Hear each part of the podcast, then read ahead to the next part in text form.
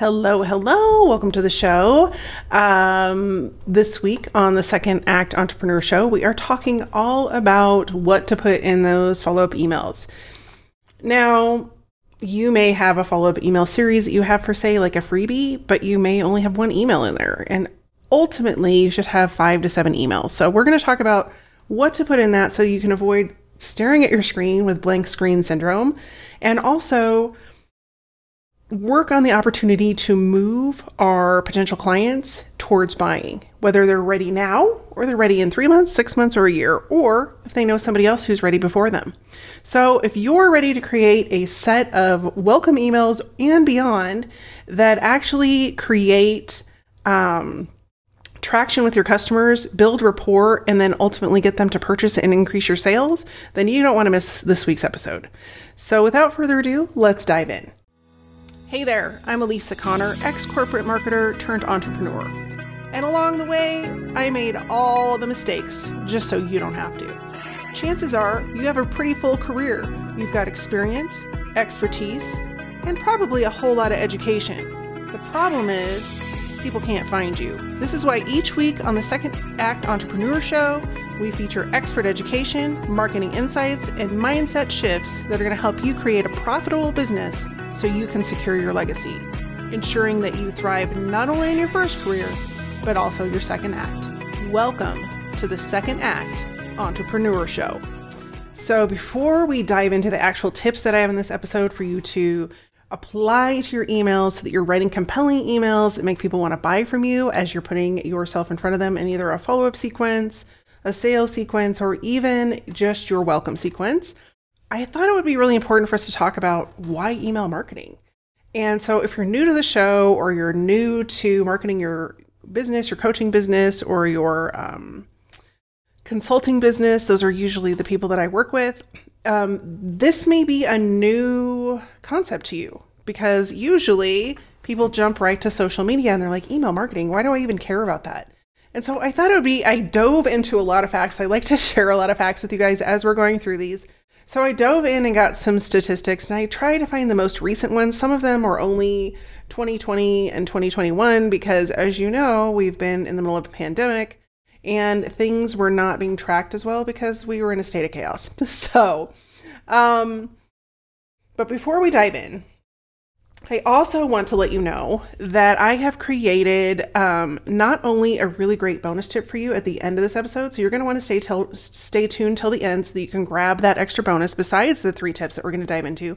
But on top of that, I've created a free guide for you to help you write your welcome series. So, your welcome series is really the most important email series that you can create in your business because it's the opportunity for you to introduce yourself to a new subscriber, potential lead, and get let them get to know you. And we all know that people buy from who they know, like, and trust. And so, if you take the time to create a welcome series that's engaging and moves people further down your funnel, you're going to have a much higher return on investment and opportunity to convert those people into paying customers.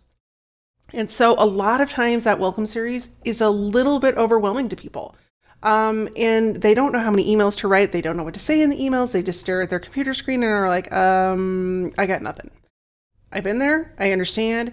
And that's exactly why I created this free guide for you. So if you want to have a step by step system to go and create at least five, and I think it actually goes up to seven welcome series emails for your either lead magnet or for a new subscriber that would come into your world, you're going to want to go and grab this guide. And you can find that at elisaconnor.com forward slash email guide. So without further ado, let's dive into why do we want to use email marketing at all? In 2020, an estimated 306.4 billion with a B emails were sent and received every day every day. 306.4 billion. That's insane. That's according to a, a study by Finances Online. According to OptinMonster, 58% of users check email when they go online before they conduct a search, social look on social media or check out the news. 58%. If that hasn't convinced you, in 2021, 4 out of 5 marketers who are experts in the area said that they would rather give up social media as a marketing tactic than email marketing. That's according to Litmus, who is an email marketing expert. So here's the thing about email marketing email marketing has a 4,200% return on investment. And that means that it is the highest return on investment opportunity out there on the market. Every 42 every dollar you spend you can expect to have a $42 return. And you can't see that with any other medium. Sure, you can get the word out there um, and you can, you know, spread your message far and wide using advertising, typically paid advertising, and even organic posting and such. However, all of those things cost you time or money. Email marketing is one of those things that you can set up and it's ready to go. And so every new person that would come in, one is going to go through your welcome series, which we just talked about how you, excuse me, how you can write that. But two, they become a captive audience for you to put out your message, your newest offerings, your newest programs, your newest promotions, all of those things. You don't have to go and hunt those people out with an advertisement or by showing up on different people's podcasts, etc., right in the middle of your launch.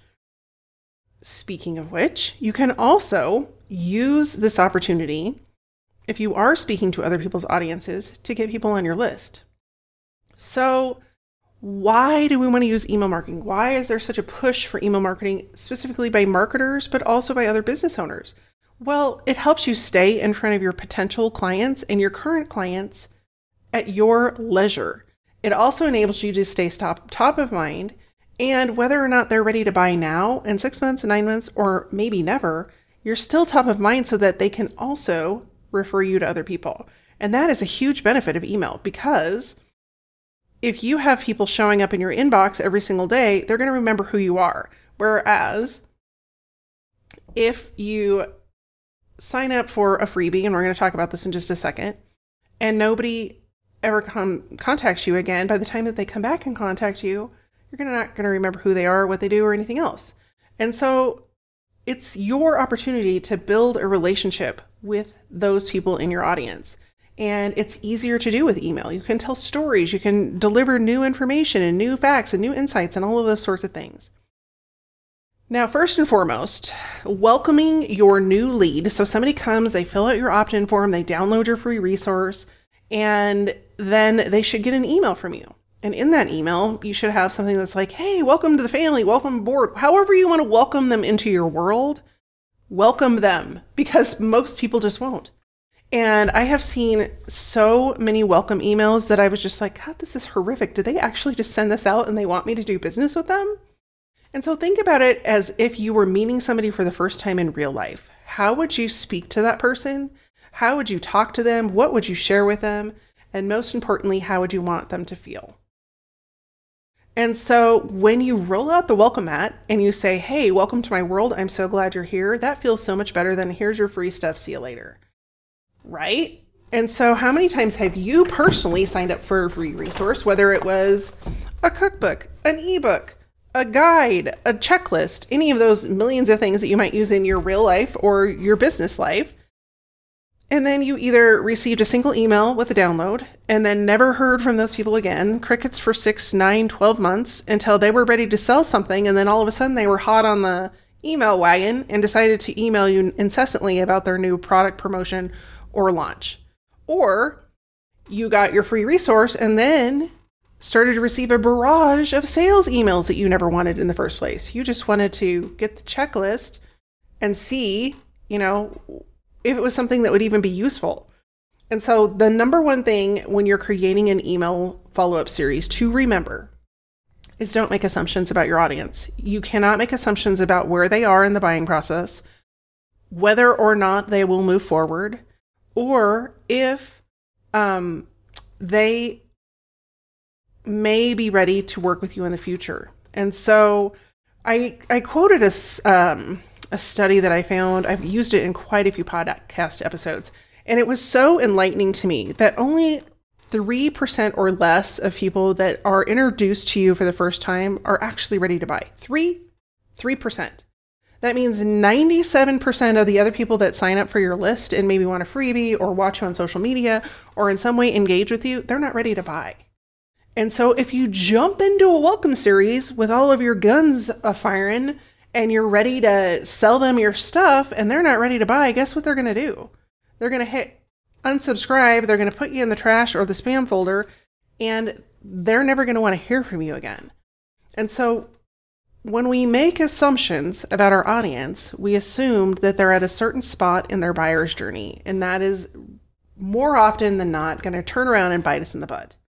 So, if you've made these, mistakes, brush off the dust a little bit. It's cool. We've all done it. But um, we don't want to show up that way now that we know better. Because chances are, if somebody has done that to you, it felt pretty slimy. And like, we're talking like things growing in the back of the fridge with mold on them, slimy, like really gross, slimy. So we don't want that. And we don't want to feel that way. So we don't want our customers to feel that way either. So instead, let's dive into three ways that we can build that relationship with somebody who, who is new to our world so that they begin to know, like, and trust you. So the first one, which you might, this might be kind of a hard pill to swallow, and people don't like to hear this because it means they have to own, take ownership and do the work. And that is, you have to be consistent. So when we look at the world and if we had, you know, 90% of the problems that are in the world could be solved by consistency and owning the problem. And so I always come up with examples for you because I think it's really important. Like if we're looking at wanting to lose weight, we can blame everybody else for putting McDonald's on every corner or those Starbucks um, $900 calorie drinks on every corner or we can take ownership that we have the power to control what we put in our mouths and show up and start doing some consistent behaviors to fix um, where we want to be with our body weight. And that could be consistent exercise, that could be getting more sleep, that could be eating healthier foods and tracking what we're eating. All of those things done consistently, as well as the, you know, owning that we can't show up at Starbucks and order the venti caramel macchiato frappuccino. I'm just throwing. I don't even know if they have those caramel frappuccino every single day on our way home from work and think we're going to lose weight. And so, doing the consistent behaviors that will help us to get to weight loss, eating healthy meals at night, chicken and vegetables, for example, and going for a walk on our lunch break or going for a walk in the morning before we start working, whatever that might be, those consistency with those behaviors are going to ensure that we're successful. And so that has to be the same thing in not only our marketing plan and our marketing techniques, but in our business. So if you don't have the number of clients you want, you don't have the number of sales that you want in your business, sure, you can point at all of the people outside of yourself, but ultimately it's up to you to sit down and do those sales calls. And if you don't do them, you have no one to blame but yourself for not having the clients. And so when we look at this in relationship to our email marketing, consistency does a couple of things. One, it reminds people who you are and what you do and how you can help them on a regular basis. If you're showing up every single week in their inbox, they're gonna be like, oh, there's Elisa again. Awesome. Oh, yeah, I forgot. Because we're busy. Like, if you aren't consistently in front of people's eyeballs, they have 927 things going on a day. And so it's they're not going to just automatically remember who you are and what you do. But if you consistently show up in their inbox and they say, "Oh yeah, there's Elisa again. Oh, I wonder what she has to say." They're, it's more likely they're going to open your emails, they're going to read your emails, and they're going to think of you when that problem that you solve shows up for them in their lives or somebody they know. And so um, when you are consistent with your email, it is that ticker that shows up. I had um, a colleague um, tell me the other day that she looks in her emails and she gets an email from somebody pretty consistently. We'll just call her Sarah. She doesn't even read the headline. She just sees that it's Sarah and she knows she enjoys her email, so she opens it. And so you want that kind of familiarity with the people that you are trying to get to do business with you. And the third and the, the most important key piece of this that makes our little hearts go pitter patter and the angels of choirs choirs of angels sing is that when somebody says, Hey, would it be okay if I passed your name on to my friend, my colleague, someone else that might need you? Because that is creating not only do they trust you, but they trust you enough to share your emails, your information, and what you do with someone else. And so you have that opportunity if you keep showing up, and um, consistency is the really the only way to do that. So, what's our second tip? The second tip is do not wing your email marketing or any marketing for that matter. Because if you're just winging it and you're throwing stuff out there on social media or you decide to just write an email one day, there's no strategy behind it. And then you're going to wake up one day and go, I'm doing all this work. Why isn't it working? Nobody's paying attention. I don't have any clients.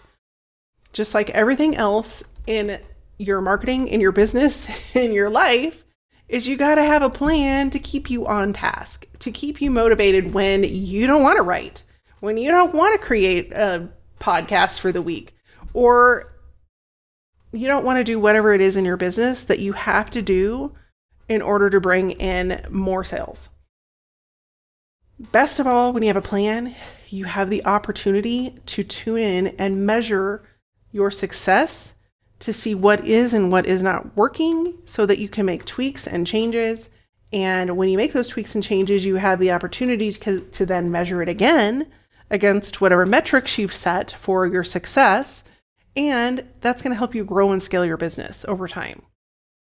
So, when you have the power within your emails to have your audience come back, reply back, or speak out to you on social media and say, Why are you in my head? Then you know you're doing it right. And that comes from knowing your ideal client, it comes from knowing your audience, it comes from knowing their pains, and it comes from knowing them so well and consistently showing up and sharing that you know so much about them so well in their inbox, that, my friends, becomes pure gold for your business because that's a huge differentiator between you and your competition who isn't doing any of those things. So, email can be really powerful. I don't want to overwhelm you with all of the tactics and specifics that you can get into with your email marketing service provider. That's all stuff I talk about in Email Breakthrough Academy, but you can actually target people based on their specific interests. So, if you were an artist and you had art pieces that were done in all purples, you could actually send out emails to everybody that was interested in only knowing about purple artwork because of the power of email and knowing your email service provider. So, um, create a plan. That's like, don't wing any of your marketing efforts because it costs you a lot of time, it costs you a lot of effort, and then you find yourself spinning your wheels and you get burned out. And then you just are stuck and you don't want to do anything. And then you're really frustrated because you don't have any cash flow coming in. Okay, so that's number two. Number three is write headlines that will stop the scroll. And what that means is like people whip out their phone and then they just scroll, whether it's social media, like we've gotten in the habit with social media, but we also um, get in the habit with our email because we get, I don't know, like 120 emails a day.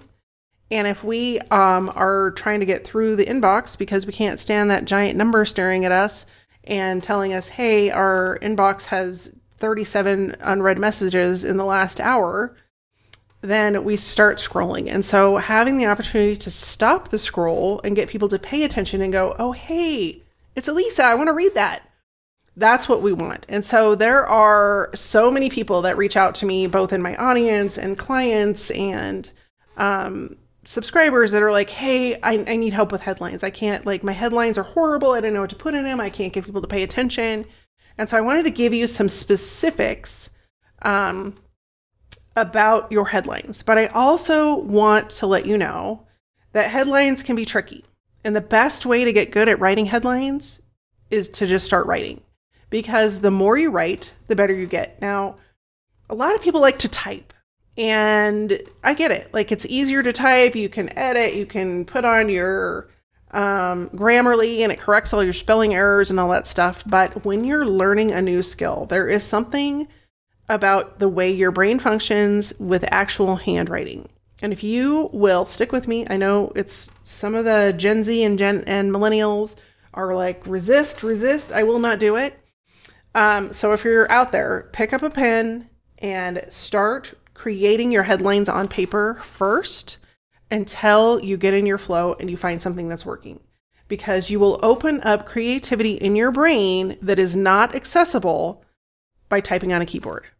And it is something about the brain and the hand connection um, that opens up that ability to be more creative. So you may not like it, your hand might hurt, you might feel like your mom's giving you punishment, but seriously, it works. I tried it. I've done it both ways, and I still write better headlines and write better emails and better content when I do it by hand. So, practicing um, your headlines and writing as many as possible is like that's one of the best ways to get better at writing headlines, but also um, testing. You're not going to know what works with your audience unless you test what you're doing. And the best way to know whether or not it works is whether or not people are opening your emails, which goes back to number two planning your email marketing so that you're not just winging it and hoping people open when they don't. Um, and it also ensures that you're being more consistent because you have multiple um, headlines that you're sending out. So if you're going to test it, you have to keep sending emails because if you're not sending more emails and being consistent about it, there's no way to test whether or not it's working. You don't have control of the variables if you just show up willy nilly. Okay, so what are some things we can do? I came up with three specific tactics that you can start implementing right now just with your headlines. And that is, and these are things that I've used in my business and they work, and my clients have used them in their businesses and they've worked. Um, and even the holy moly gurus of the marketing world. If you go and sign up for their email list and you start looking at some of these and some of the people that you admire, um, you're going to see they use these. So the first is ask questions in your headline. Because, again, brain science, I've learned more about the brain in my business than I ever learned in biology in as a sophomore in high school. And I never took biology in college. That was like I barely made it through sophomore biology. Um, thank God I didn't need it. Um, but your brain cannot not answer a question. It it it just can't. Like your brain will toss it around, toss it around, toss it around until it finds an answer in one way or another. Whether you answer it, someone else answers it, you go to Google and answer it, your brain will not stop. It's like a dog with a bone. It will not stop turning it over in your brain until you go get the answer. And so when you ask a question in your headline, you've automatically turned on that trigger in somebody's brain. And it's going to drive them nuts until they go and either read the email to get the answer to the question, and some of it's just subconscious. Like they will just subconsciously open it and go, okay, where's the answer to this? And I found myself doing it um, with other emails. Like they'll, it always works. Like the question thing for me always works. Some of the other ones, I don't really pay as much attention to. But if it's a good question and it can't just be like, is the color blue? Blue? Like it's got to be a really good, relevant question to them. But if you ask that question, their brain will not stop until they have an answer. And so that's a great way to get your emails open. And so many people don't use it or they use it ineffectively. So start brainstorming like 30 different questions that you could ask your audience and then write from there. Now, there are two schools of thought about headlines. I'm going to stop for just a minute and dive into those.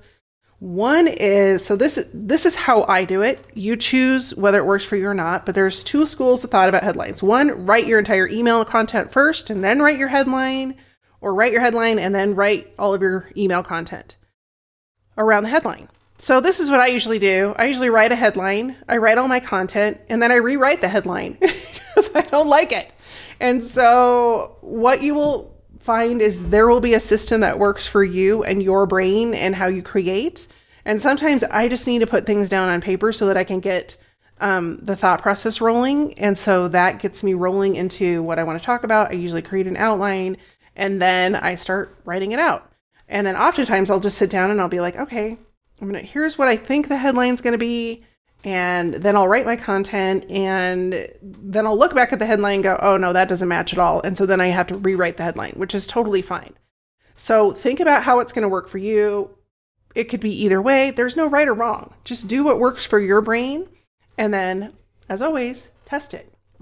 Okay, so tip number two to get your emails open use characters and emojis. Now, I'm going to add the term sparingly in here. Like you don't want an entire line of emojis because if you do that, um, you will trigger the spam folder, uh, the sp- the spam filter, and then that is real. That's a really hard hole to dig yourself out of, and you don't want to do that. And same with characters. Now, when I'm talking about characters, I'm saying exclamation points, asterisks, uh, question marks, all of those things, but don't overkill it. Um, but the trick with this is is like if you pull out your phone right now and you open up your email app and you start scrolling through your email just without reading anything just scroll through it and see which emails grab your attention. And chances are very high that it will be an email where the subject line contains an emoji or a character. And that's because it says to your brain word word word word word hey what's that? And so subconsciously, again, your brain is going to filter out and pick out the things that are different in the scroll. And so when you use emojis effectively, red work better than yellow. Sometimes you can't make it work with your headline, but do your best. It will create a trigger in that person's brain to go, hey, what's that? And they will pay attention in their scroll and they will stop and read your email. So along with a question or an intriguing headline, if you use an emoji or a character or a combination, it's more likely that your email will get opened. Um, but again, use them sparingly. Don't go wild because you don't want to piss off the spam gods. Nobody wants that. Okay, and then the third thing that really matters for um, getting your emails opened is headline length. So, how many times have you opened up your email and you see there's like a little uh, start to the headline and then it's dot, dot, dot because the headline's so long that one, it didn't really grab attention, but two, it won't fit on the screen. And we're going to talk about that in just a minute. We're going to talk about mobile email open rates and why that's important. So, the email testing world has actually come up with the exact amount of characters and words that are most effective for a email headline subject line. And that is HubSpot, who they are the kings of email. they study email all day, every day. The best performing headlines have 11 words and 65 characters. And that is according to HubSpot in 2021. So you may be going, okay, well, I don't, how am I going to know how many characters? I'm not going to sit there and count them. That's going to take forever. Or how many words? Well, luckily, most email service providers, I know ActiveCampaign, Drip, and ConvertKit all have like triggers that say, hey, um, by the way, your email headline is too long and you probably want to fix it before you send it out. Just like they have a little um, alert that comes up that says, hey, you haven't changed your headline yet because that's happened to me where I'll not put a headline in there. I get busy and I start writing them, and then I was like, oh yeah, I forgot to put it in there. Well, thank goodness that they have saved our bacon and said, hey, you don't want to send this till you change your headline. Same thing. They will rate your headline um, if the if it has too many characters in it. But if you don't have one of those email service providers, and maybe yours doesn't have that capability, you can always go to wordcounter.net and just type in your headline and it'll tell you exactly how many characters and then i think it has like a little um, toggle on it that you can do the number of words as well. And so that's a great place to go and kind of filter out headlines. Sometimes you have to take out extraneous words that you don't need and um, get your headline shorter. And the key to that is is that you want it all to fit on this little screen. When you have your email showing up to your subscriber because it's going to be it's going to incentivize them to open the email. Now, some of the best headlines I've seen have been five words or less. And I, I think I'm just in awe because I'm like, how do they say that with so few words? But It can be done. So, before we dive into the final piece of this episode and also um, the bonus that I promised you at the end, the bonus tip, I want to remind you that I do have a free guide available to help you create that welcome series sequence for your email. And again, the welcome series is so important to your business because it is the opportunity for you to start out with a really great first impression to somebody who is new to you, new to your um, ecosphere, and you want to be able to wow them with that welcome email series. So if you are interested in that and you're interested in creating a welcome email sequence that people talk about and that keeps people engaged, you're going to want to go and grab my free guide. And you can get that at alisaconner.com forward slash email guide. All one word. And I'll put the link for that below the video and also in the show notes. So, who is ready for that bonus tip? Well, hopefully it's you. Hopefully you're excited about email and hopefully you're ready to put some of these tips into action right away. And if you do, come over to LinkedIn, send me a direct message because I want to hear about it. Okay, so as we talked about, this little guy, everybody has one in their pocket. If you don't optimize your email for the phone or mobile devices, you could be in trouble. And so, and you're not alone. So, optimize, which means have your email show up on this screen as though it were made for this screen so that your mobile viewers can see your email well. One in five email campaigns are not optimized for mobile devices yet. 56%, I think that's a little low. I think it's more like 76, but 56 is what I'm reading. Of all emails are opened on mobile devices. Now, here's the kicker 80% of those email, 80% of people if the email is not optimized for uh, the screen that it's being rendered on, they'll just delete it. They won't even open it. They'll just they won't read it. They delete it. And so you don't want that. That is way too high of a percentage of people deleting your emails and not reading them. And so we want to make sure that it is um, mobile friendly, that it's easy to read, and that you're not putting too many things in there that aren't rendering. So one of the things that really struggle like mobile phones struggle with is images. Like and video um videos. Like it won't if you're somewhere and you are not connected to Wi-Fi, your phone is not going to pull up that video. And too many attachments or images or things in an email will actually trigger the spam filter. So there's a couple reasons you don't want to do that. Um but so you're like, okay, so how do I test for mobile performance? Well, I have a solution for you. You have the opportunity, specifically in ConvertKit and ActiveCampaign, to send yourself a test email before you send it out to your list. And so when you do that, rather than opening it up on your desktop, because you're probably typing it in on your desktop, grab your phone and open the email there look at it, see if it's rendering correctly, if you can read it on your phone, if anything is missing, and if it is, before you send it out, fix it because you can send yourself an infinite number of test emails to make sure it looks right before you send it out to the rest of the world. So you definitely want to do that. Do you have to do it every time? No, not if you are using the same kind of format that you normally use, but um, I have a client who I have spoken to about this many times who uses a template. I am not a fan of templates, any kind. They do not perform as well as just regular text and um, images stuck in there, like maybe one one image or GIF or something like that. Um, they just don't perform as well overall. So um, when you're looking at email templates because they're pretty and whatever, a lot of times they might look really great on desktop, as is the case for this client. But when they get on the mobile device, if you're looking at it, it can be hugely distracting, really hard on the eyes. And honestly, like I've gotten some of those emails and I'm like, I can't even look at this because it's hurting my head because there's so much going on that I just delete it. And you don't want that. You don't want to give anybody the the a reason to delete the email unless you absolutely have to.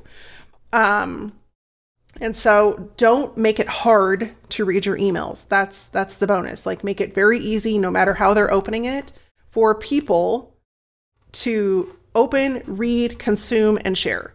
And when you do that, um, the opportunity will repay itself because that's exactly what people will do. So that is a wrap um, on this week's episode. And in creating compelling emails for your coaching business, your consulting business, for um, any type of service based business, is that you really want to um, take advantage of showing up with your best suit on when you are meeting a new subscriber and then just keep building on that relationship. So, if you've enjoyed this episode, I would love it if you would go over to iTunes or Google Play and leave me a review and let me know exactly um, what you gained from the episode. And even better, if you want to share it with a friend, I would love that too. So, in the meantime, be well, stay safe, and thanks for tuning in. And now it's time for you to go write some kick ass emails. Take care. I'll see you next week. Did you miss something during the podcast? Maybe forgot to take notes? No worries, we've taken all the notes for you. All the resources, links, and information in this episode you can find over at alisaconner.com forward slash podcast. That's A L I S A C O N N E R dot com forward slash podcast. Looking forward to seeing you next week.